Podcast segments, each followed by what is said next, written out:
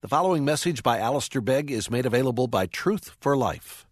For more information, visit us online at truthforlife.org. Let me encourage you to turn to the Gospel of John and to chapter 8 and to follow along as I read from verse 31. John chapter 8.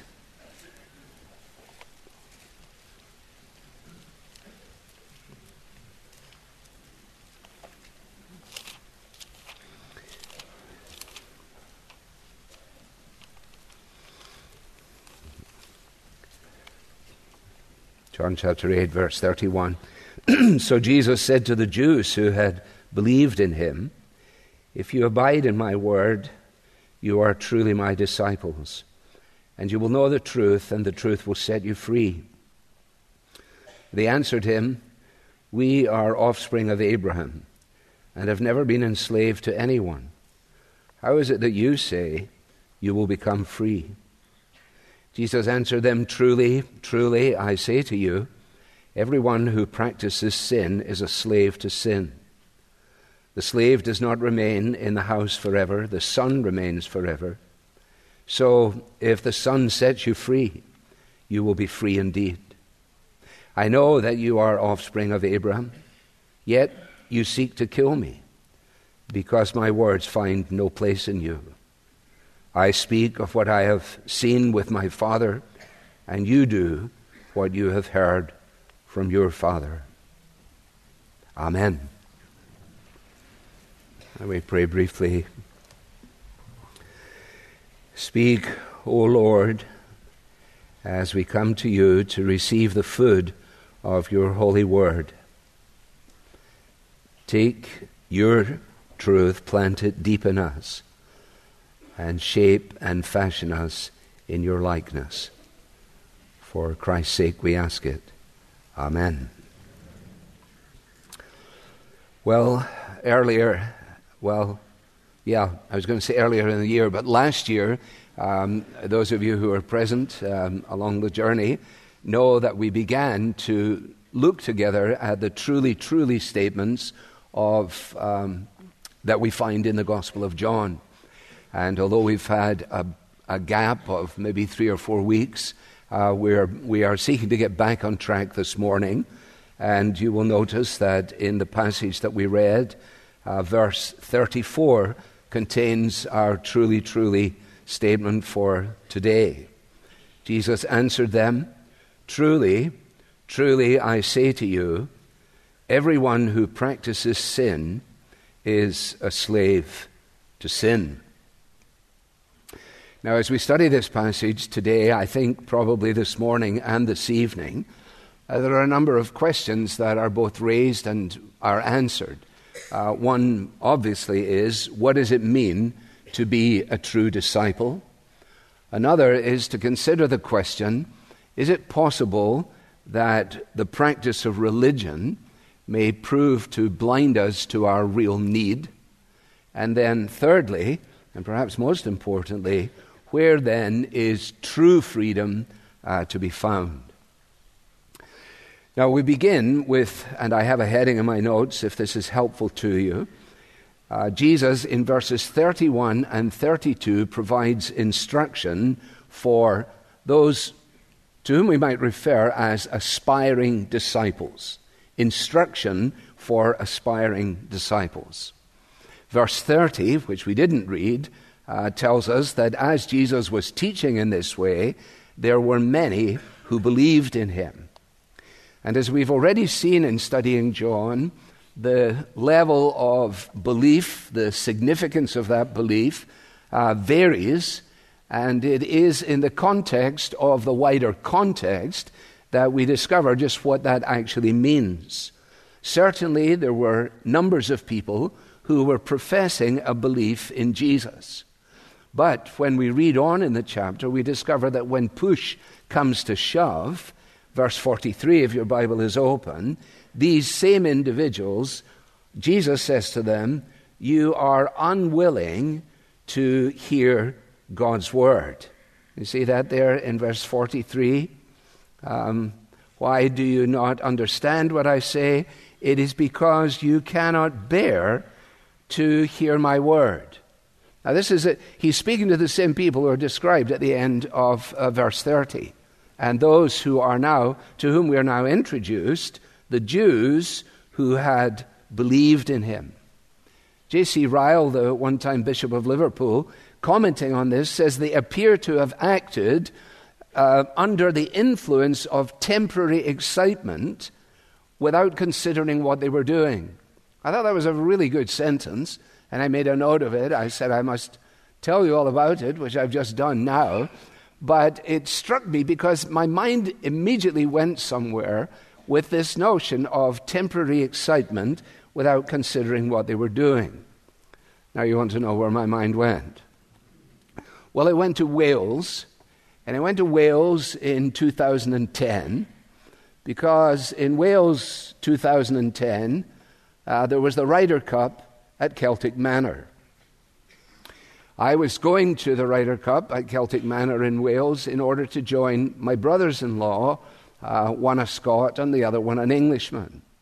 In preparation for this, over the couple of weeks and months actually, in anticipation of it, I began to talk to myself and I said, You know, Alistair, you have lived in America now for 27 years. Uh, you are an American citizen. Many of your friends are involved in this way. And indeed, uh, uh, the captain that year was Corey Pavin.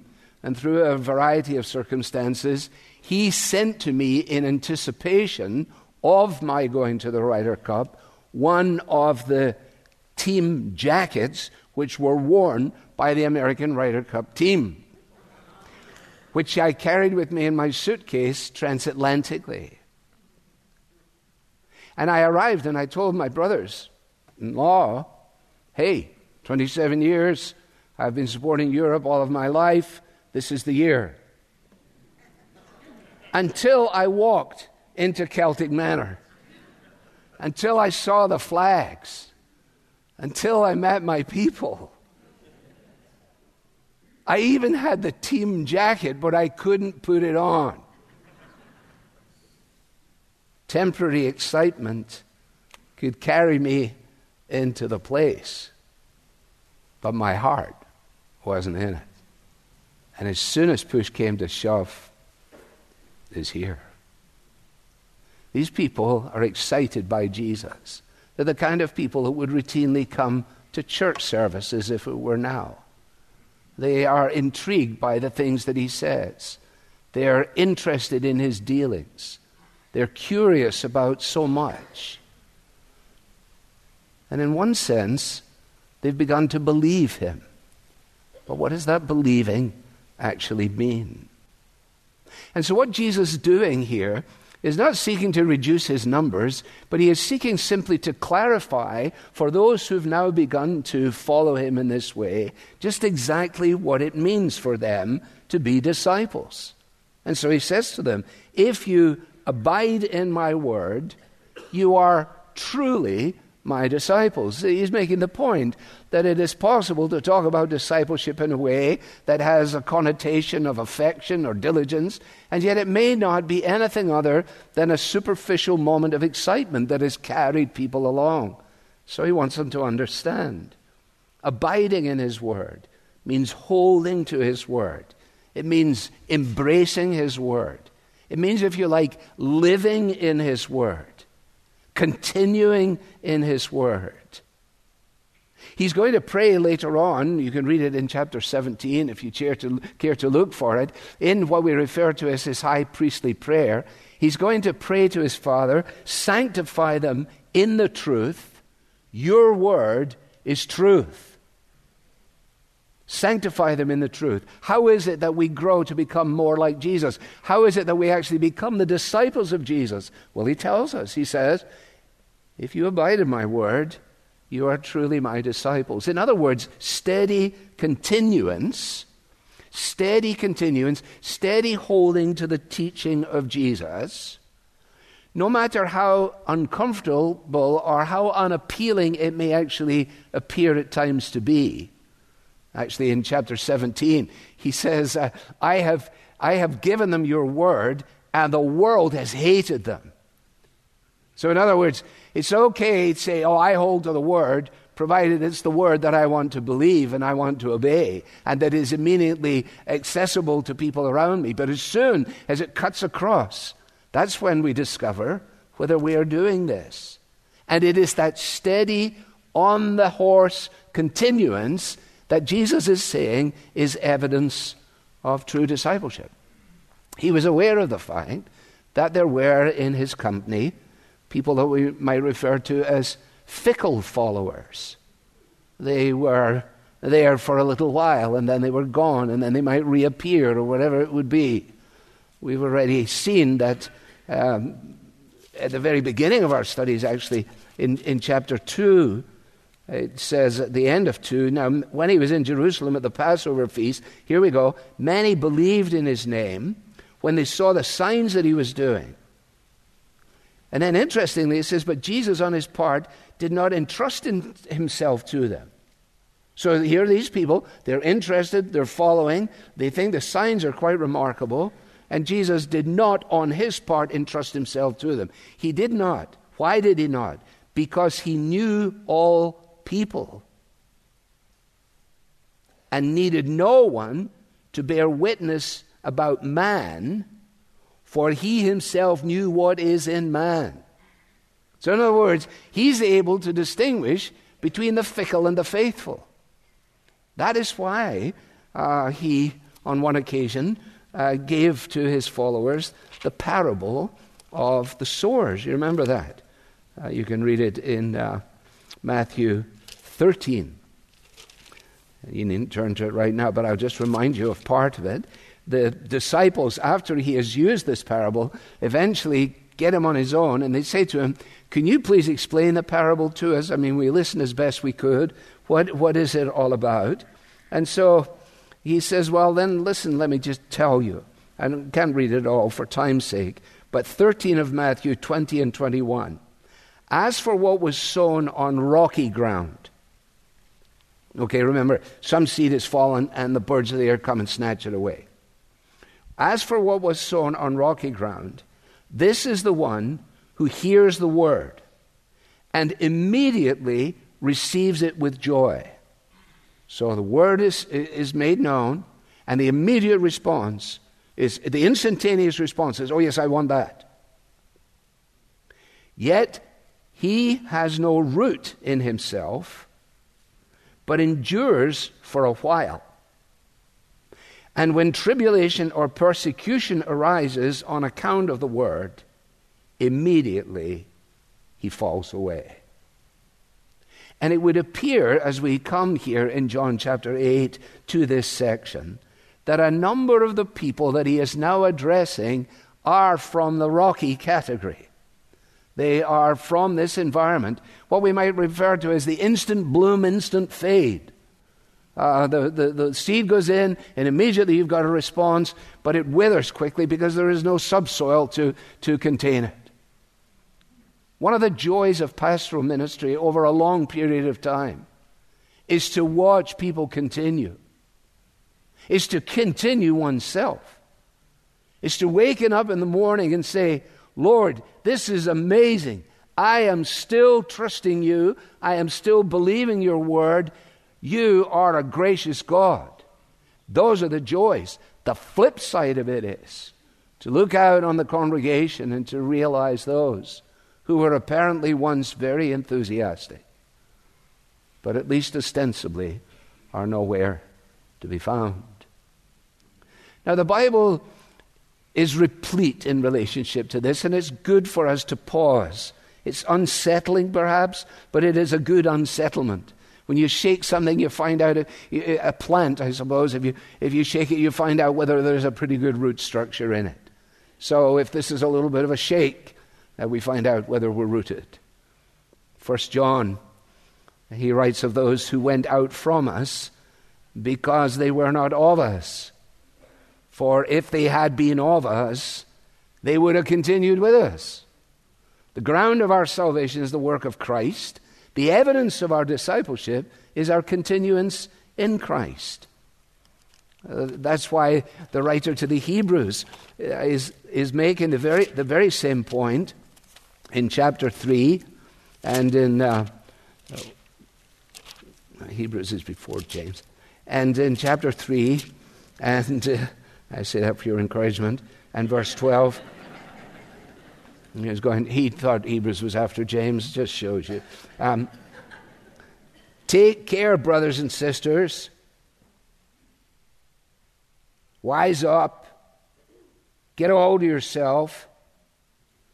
Lest there be in any of you an evil, unbelieving heart, leading you to fall away from the living God. This is the exhortation. But exhort one another every day, as long as it's called today, that none of you may be hardened by the deceitfulness of sin. One of the reasons we're in the company with one another is to do what the Bible says in order that we might be those who continue to the end and are saved, and not that we might be among the company of those who are instant bloom and instant fade. Here's how it finishes For we have come to share in Christ if indeed we hold our original confidence to the end. We hold our confidence to the end. Ah, but wait a minute, says somebody. This seems to be calling in question of what we were studying in John chapter 6. Because in John chapter 6, you were reminding us of the security that is ours in the electing purposes of God. Uh, we pause for a while in verse 37 of John 6. All that the Father gives me will come to me, and whoever comes to me, I will never cast out.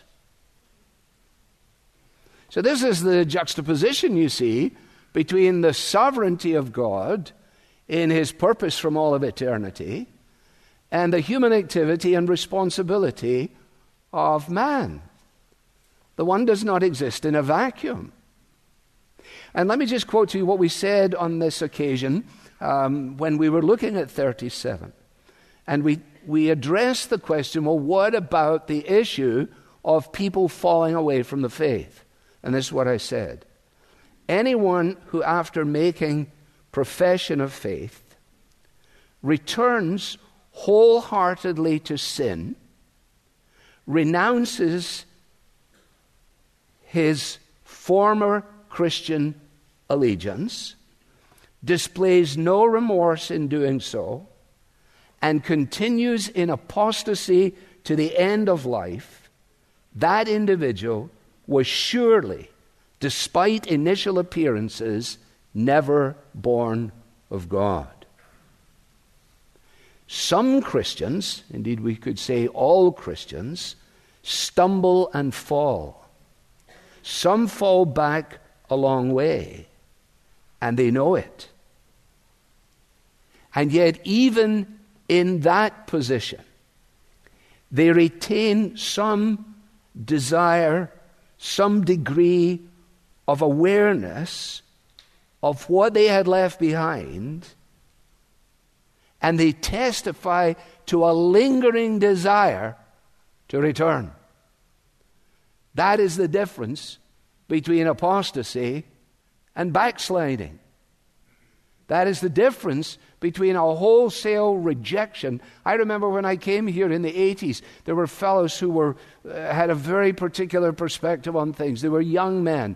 They were probably the same age as myself in their early 30s. And, and they were very, they wanted to make sure that I believed what they believed. And they had very strong views about reformed soteriology and so on, and about the nature of the electing purposes of God. Today they're nowhere. They're nowhere.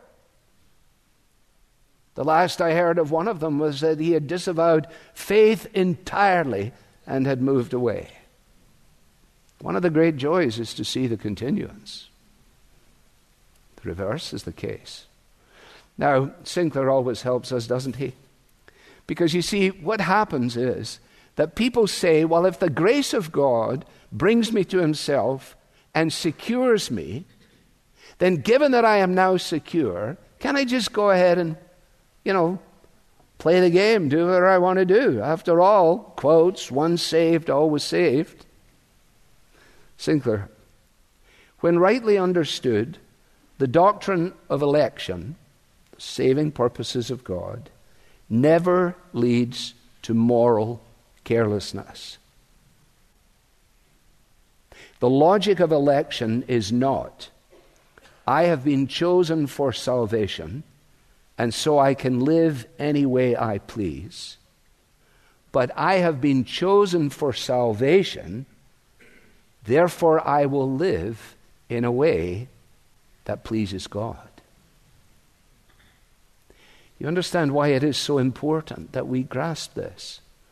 Ryle again says, the person, the person, he that has true grace will not fall away. He that falls away for good has no true grace. It's interesting that Jesus has now been gathering a crowd. He's had occasion prior to this uh, chapter to say even to his disciples, Do you want to go away? And they said, No, well, we're going to stay. And not only have they stayed, but others are present. And so he says, Well, let me tell you, you aspiring disciples, if you abide in my word, you are truly my disciples, and you will know the truth, and the truth will set you free. What is the truth? Well, it's the truth of the gospel. It's the truth of who Jesus is, that Jesus has come as a substitute and as, as a Savior. And what does He set us free from?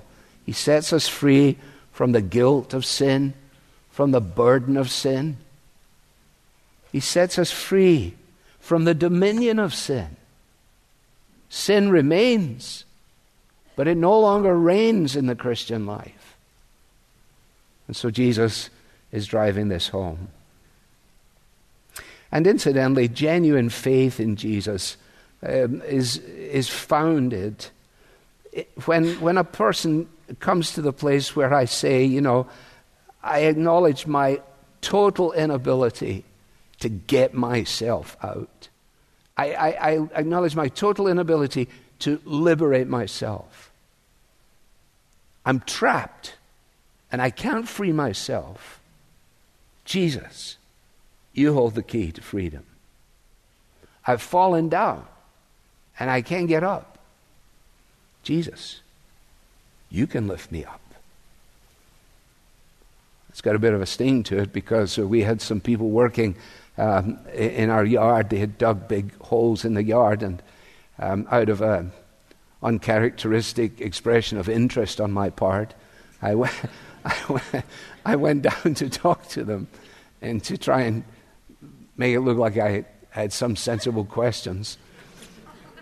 In the course of that, it was phenomenally muddy, and uh, I sunk deep down. I mean, deep down into the mud. I was wearing Wellington boots.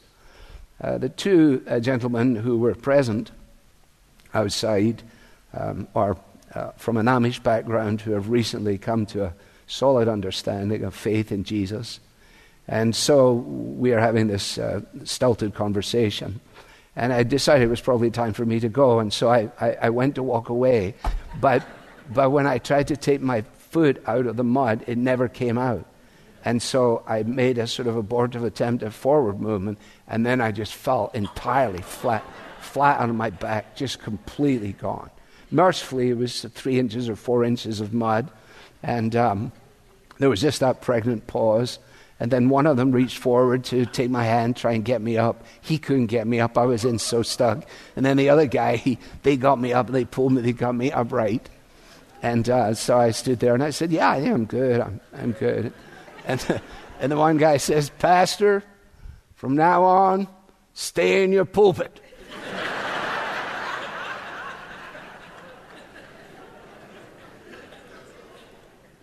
You see, Jesus is talking about people who had a casual interest in him, not the people who had said, I've fallen and I can't get up, I'm trapped and I can't be liberated. That's the key. That's the moment. You had that moment? From instruction for aspiring disciples, Now, in verse 33, and in some measure in 37 and 38, we pay attention to the reaction of the Jews themselves, these religious people. And it's very straightforward, isn't it? They answered him, We are offspring of Abraham and have never been enslaved to anyone. How is it that you say you will become free? How can those who have never been enslaved be set free? Now, the response might be regarded simply as curiosity, but I think it's more than that. I think it's animosity. That's why I try to put emphasis on the you there. How, how can you say? How is it that you say? You say, well, why did you do that? Well, if you have your Bible at 8, if you look forward to verse 53 of chapter 8, these same individuals are having the conversation and they say, Are you greater than our father Abraham who died? And the prophets died? Who do you make yourself out to be? I mean, who do you think you are? It's a question of identity. John is writing in order that you might believe that Jesus is the Christ, and that by believing you might have life in his name. And they said, Well, we're starting to believe in you, Jesus. And Jesus says, If you're truly believing in me, you will abide in my word, and the truth will set you free. And immediately they go, No, no, no, no, no. You don't understand. We are the offspring of Abraham. We've never been enslaved to anybody. Now, what really gets them is surely this that underlying Jesus' statement is the assumption that they are currently slaves. And that's offensive. It's always offensive to religious people. Religious people always going to say, Well, I, I, am quite happy with uh, the Jesus of the Sermon on the Mount and so on, but I don't like this stuff about Jesus setting me free. I mean, it, it makes it sound as though I need to be set free. Well, that's, that's exactly what it means, and that's why it feels that way. Surely they're not denying their history, are they? I mean, they, they had 400 years enslaved in Egypt. The Assyrians came and gave them a working over. The Babylonians did a number on them. They're presently essentially under the jurisdiction of Rome. So, are they just are they so blind that they are they so keen to say we are not enslaved that they're prepared to deny the facts that are right there in front of them. It's possible. Or, perhaps more likely, that since they are the offspring of Abraham, they believe that they have a sort of inward freedom that comes as part of the high privilege of their pedigree. You don't understand. We are the offspring of Abraham. And uh, that we, we really don't have anything at all to say about that. Now, Jesus in verse 37 acknowledges that they are the offspring of Abraham. Look at that. I know that you're the offspring of Abraham, he says. You've got a biological, a physical context, a physical descent, but you don't have any spiritual kin- kinship. My words find no place in you. Why did they have no place for Jesus' words? Because they had no place for Jesus. You got a place for Jesus in your heart, you'll be interested in the words of Jesus. You love somebody, write me a letter. Tell me things. You are the descendants of Abram, I know that. But because he'd already told them, listen, whoever does not honor the Son does not honor the Father who sent him. They were intent on killing Jesus, verse 37. I know that you're the offspring of Abraham, yet you seek to kill me. Why? Because my word finds no place in you. The entrance of the word of God brings light. The resistance to the word of God, it re- leaves us in darkness. That's what the Bible is actually teaching. You know, I just read that line earlier this morning. They were intent on killing Jesus. And I wrote underneath it What kind of disciple seeks to kill the one they're following? Well, you know of one, don't you? Judas Iscariot.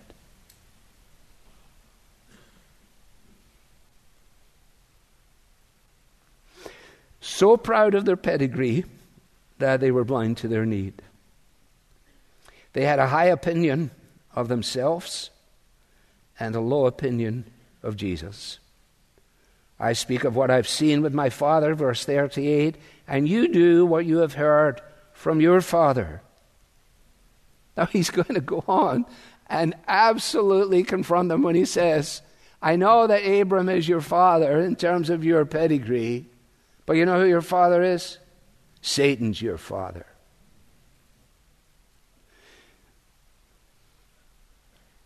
I think it's Luther who sees the, the will of man as being like a horse.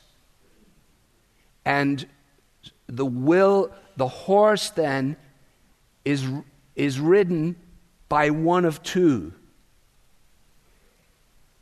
Jesus, the risen Lord, or the evil one. So our wills and we'll see this this evening as we come to communion in Romans chapter 6, our wills by nature are ridden by the evil one. Until by grace he is dethroned. And Christ takes the saddle, takes the reins, and guides us along the path. Now, let me, uh, let me just apply this because perhaps you're saying, well, this is interesting, the reaction of the Jews. Uh, that's a long time ago and a long way away.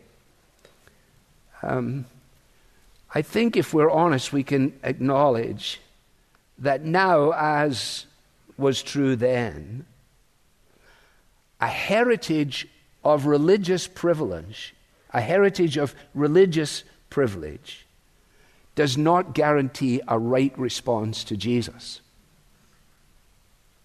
I mean, I meet people all the time and they find out that you're a minister. They'll tell you, oh, yes, you know, my, my, my grandfather was in such and such a church down in southern Ohio. And, uh, and I say, well, so have you followed in his footsteps? Oh, no, no, no, no. No, no, no. But I, but I still, you know, I'm, I, I keep in touch enough. You know, I'm, I'm, I'm still, quotes, plugged in. Plugged into what? Well, I don't know, but it's, I think You see, religious, and this is why I asked the second question do you think that religion can blind us to our real need? People who are religious, who have no understanding of their real predicament. In their imagination, they're actually free. They believe they're free. I don't listen to anybody, I can do what I want. I am the master of my own destiny, and so on. It's not true, of course. And what Jesus is going to do in this context is simply show them that they're out of touch with reality, that they're blind to the truth about themselves. Religious people, and I mean that by people for, for whom religion as an external structure means something significant to them. And they are often, as I'm suggesting, quite proud of their lineage, and they are often in a in, an accompanying fashion usually quite proud of the contributions that they've been able to make, their endeavors. And as a result, they are easily tempted to rest in some fancy position of privilege. And this can involve all kinds of things. Uh, it can involve uh, the dependence on rites and ceremonies my, great, my great uncle was a Roman Catholic priest, and we've always felt very strongly about many of these things, which is fine. That's fine. That's good. But do you think that the priestly lineage is the key to freedom? You think if you were free, you might believe that, but you're not. Rule keeping? Or a self oriented kind of contemporary perspective. When you think about these things, you realize that as was true with these folks, let's say, for example, when they are saying, We've never been enslaved to anyone.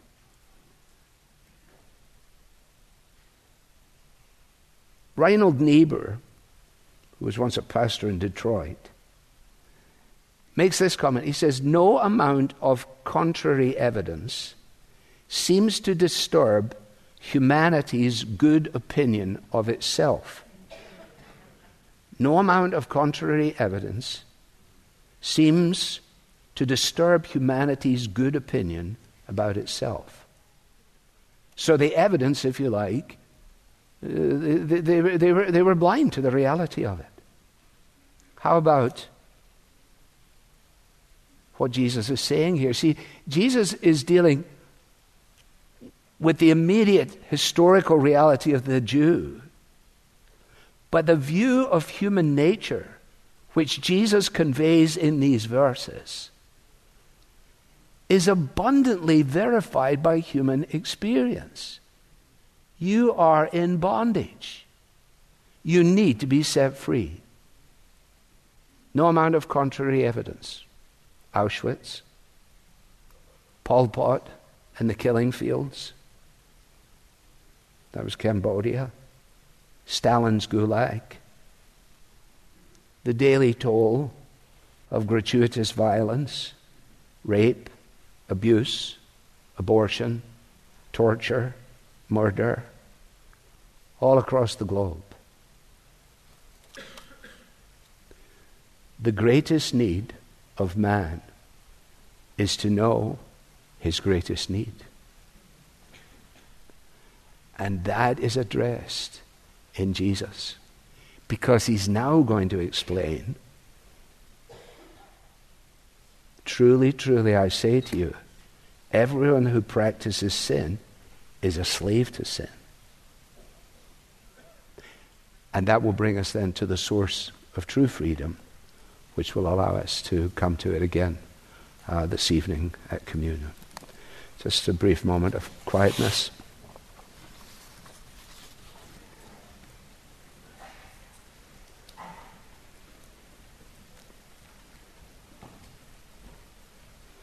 Let's just remember all the Father gives me will come to me, and whoever comes to me I will never turn away. How do you know you've been given by the Father? Because you come to Him. How do you know you've been given by the Father? Because you continue in Him. Lord Jesus Christ, help us to come and help us to continue for your name's sake. Amen. You've been listening to a message by Alistair Begg from Truth for Life and you're welcome to pass this sermon along to others, but please don't charge for it or alter it without written permission from Truth for Life. This content has been provided to you free of charge by the generous supporters of Truth for Life. For additional information about how you can support Truth for Life, please visit us online at truthforlife.org. There you'll find free message downloads from Alistair Begg, as well as links to our podcast, mobile apps, and other resources to help you grow in your Christian faith. Again, the website is truthforlife.org. You can also follow us on Facebook and Twitter to stay in touch with Truth for Life and Alistair Begg.